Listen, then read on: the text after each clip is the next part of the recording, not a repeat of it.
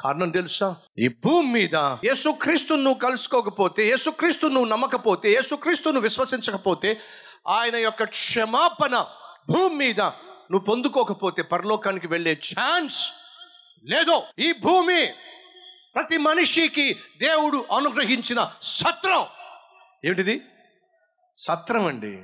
ఊరుకోండి బ్రదర్. సత్రం అంటారేంటి? మాకు చాలా పెద్దిల్లు ఉంది. అవునా?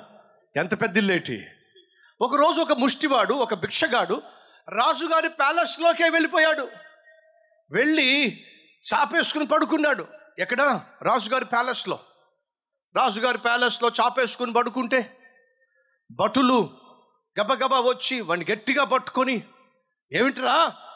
నువ్వు రాజుగారి ప్యాలెస్లోకి వచ్చి పడుకున్నావు? ఎంత ధైర్యం రా నీకు? అసలు నీ సంగతి ఉండు చూడు. ఏం జరుగుతుంది ఇప్పుడు? అని చెప్పి రాజుగారి దగ్గర తీసుకొచ్చారు. రాజా వీడు చూడండి రాజా ఎంత ధైర్యం వీడికి. మీ భవనంలోనికి వచ్చి చాప వేసుకుని మరీ పడుకున్నాడు రాజా. వీడికి ఎటువంటి శిక్ష విధించాలో చెప్పండి. వీడి అంతు చూస్తాం అని అంటూ ఉంటే రాజు అడిగాడు ఏమయ్యా నిజంగా నువ్వు వచ్చి నా భవనంలో పడుకున్నావా? అవునయ్యా నా భవనాన్ని సత్రం అనుకున్నావా నువ్వు? ఏమంటున్నాడు ఇదేమైనా సత్రం అనుకుంటున్నావా? అప్పుడు ఆ భిక్షగాడు అన్నాడు ఇది సత్రం కాదా అండి? మూర్ఖుడా! రాసుగారి భవనాన్ని పట్టుకుని సత్రం అంటావేమిటి ఇది రాసు భవనము. అయ్యోయో క్షమించండి రాజా. నేను తెలియక సత్రమేమో అనుకున్నా. సత్రం కాదురా ఇది రాజు భవనము. అయ్యా సత్రం కాదంటున్నారు కదా. మరి సత్రం అంటే ఏంటి? సత్రం అంటే ఉండిపోయే స్థలం. ఓహో సరే కానీ ఈ భవనాన్ని ఎవరు కట్టారండి? మా బుట్ట కట్టాడు సరే ఆయన ఉన్నాడా? లేడులే ఏమయ్యాడు? ఆయన పోయాడు. ఆహా. ఆ తర్వాత ఈ భవనంలో ఎవరున్నారండి? మా తాతయ్య ఉన్నాడు. మరి ఆయన ఉన్నాడా? ఆయన లేడు. ఏమయ్యాడు? ఆయన పోయాడు. సర్లేండి. మరి మీ నాన్నగారు? ఒరే ఇవన్నీ నీకెందుకురా? చెప్పండి సార్. మీ నాన్నగారు ఈ భవనంలో ఉన్నారా? పోయిన రెండు సంవత్సరాల క్రితమే ఆయన పోయాడు. సరే కానీ మీరు ఎంతకాలం ఉండబోతున్నారు ఇక్కడ? ఎంతకాలం అంటే ఏం చెప్తాం ఏదో ఒక రోజు నేను కూడా మా తాతలాగా మా ముత్తాతలాగా మా నాన్నలాగా నేను పోవాల్సిందేగా?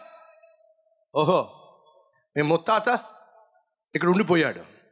మీ నాన్నగారు మీ తాతయ్య గారు ఇక్కడ ఉండిపోయారు. మీ తండ్రి గారు ఉండిపోయారు. మీరు కూడా కొంతకాలం ఇక్కడ ఉండిపోతానంటున్నారు. ఇందాక మీరు ఒక మాట అన్నారే ఏమిటి? సత్రం అనుకున్నావేమిట్రా ఈ ఇల్లు? సత్రం అంటే మీరు ఒక నిర్వచనం ఇచ్చారు. ఏమిటి? ఉండిపోయేది. మరి ఇది సత్రమేగా? మీ తాతయ్య పర్మనెంట్గా లేడు. మీ ముత్తాత పర్మనెంట్గా లేడు. మీ నాయన పర్మనెంట్గా లేడు. ఒకరోజు మీరు కూడా పర్మనెంట్గా ఉండరు. పోయే స్థలమేగా? అందుకే వచ్చి పడుకున్నా. ఇది సత్రం అని చెప్పి. నువ్వు ఎంత గొప్ప బిల్డింగ్లో ఉన్నా.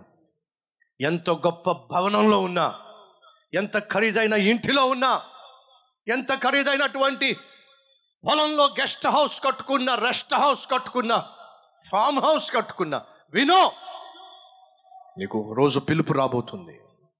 ఈ లోకయాత్ర ముగిసే సమయం రాబోతుంది.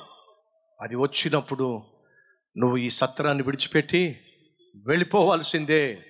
మనిషికి దేవుడు ఈ భూమి అనేటటువంటి సత్రాన్ని కొంతకాలం ఉండి తిరిగి వచ్చేమని పంపించాడు. నువ్వు తిరిగి దేవుని దగ్గరకు వెళ్ళాలి. కానీ నువ్వు చేసిన పాపిష్టి పనులను బట్టి వేసిన వేషాలను బట్టి దేవుని దగ్గరకు వెళ్ళవలసిన నీవో. పరలోకానికి వెళ్ళడానికి బదులుగా చేసిన తప్పులను బట్టి నువ్వు నరకానికి వెళ్ళబోతున్నావు. నరకంలో కాలిపోబోతున్నావు. అక్కడ తగలడిపోబోతున్నావు. కానీ దేవుడు ఇది చూసి తట్టుకోలేకపోయాడండి. నువ్వు నేను నరకానికి వెళ్ళడం ఇష్టం లేక నువ్వు నేను నరకంలో కాలిపోవడం ఇష్టం లేక ఆయనే ఈ భూమి మీదకు దిగొచ్చాడండి. ఎందుకో తెలుసా? నిన్ను క్షమించటానికి నీ పాపముల నిమిత్తము వెల చెల్లించటానికి నీవు చేసిన తప్పుల నిమిత్తము తన మీద శిక్ష భరించుకోవడానికి యేసుక్రీస్తు ఈ లోకానికి వచ్చాడండి. నిన్ను బ్రతికించటానికే ఏసై ఈ లోకానికి వచ్చాడు. ఎవరైనను యేసుక్రీస్తునందు ఉన్న ఎడల వాడికి ఏ శిక్ష లేదు. ఎందుకంటే యేసు నీ స్థానంలో నా స్థానంలో శిక్ష భరించాడు. నీకు నాకు రావాల్సిన శిక్షను ఆయన కొట్టివేశాడండి తప్పించి వేశాడండి. ఇంతకంటే అద్భుతమైన దేవుడు ఈ లోకంలో ఎవరైనా ఉన్నారా?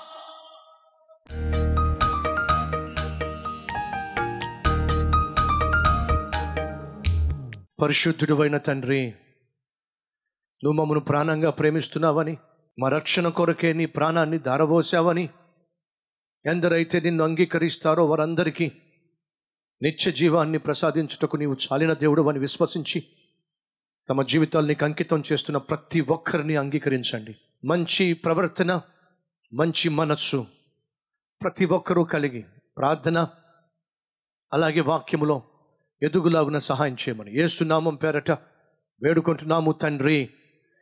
ఆమెన్.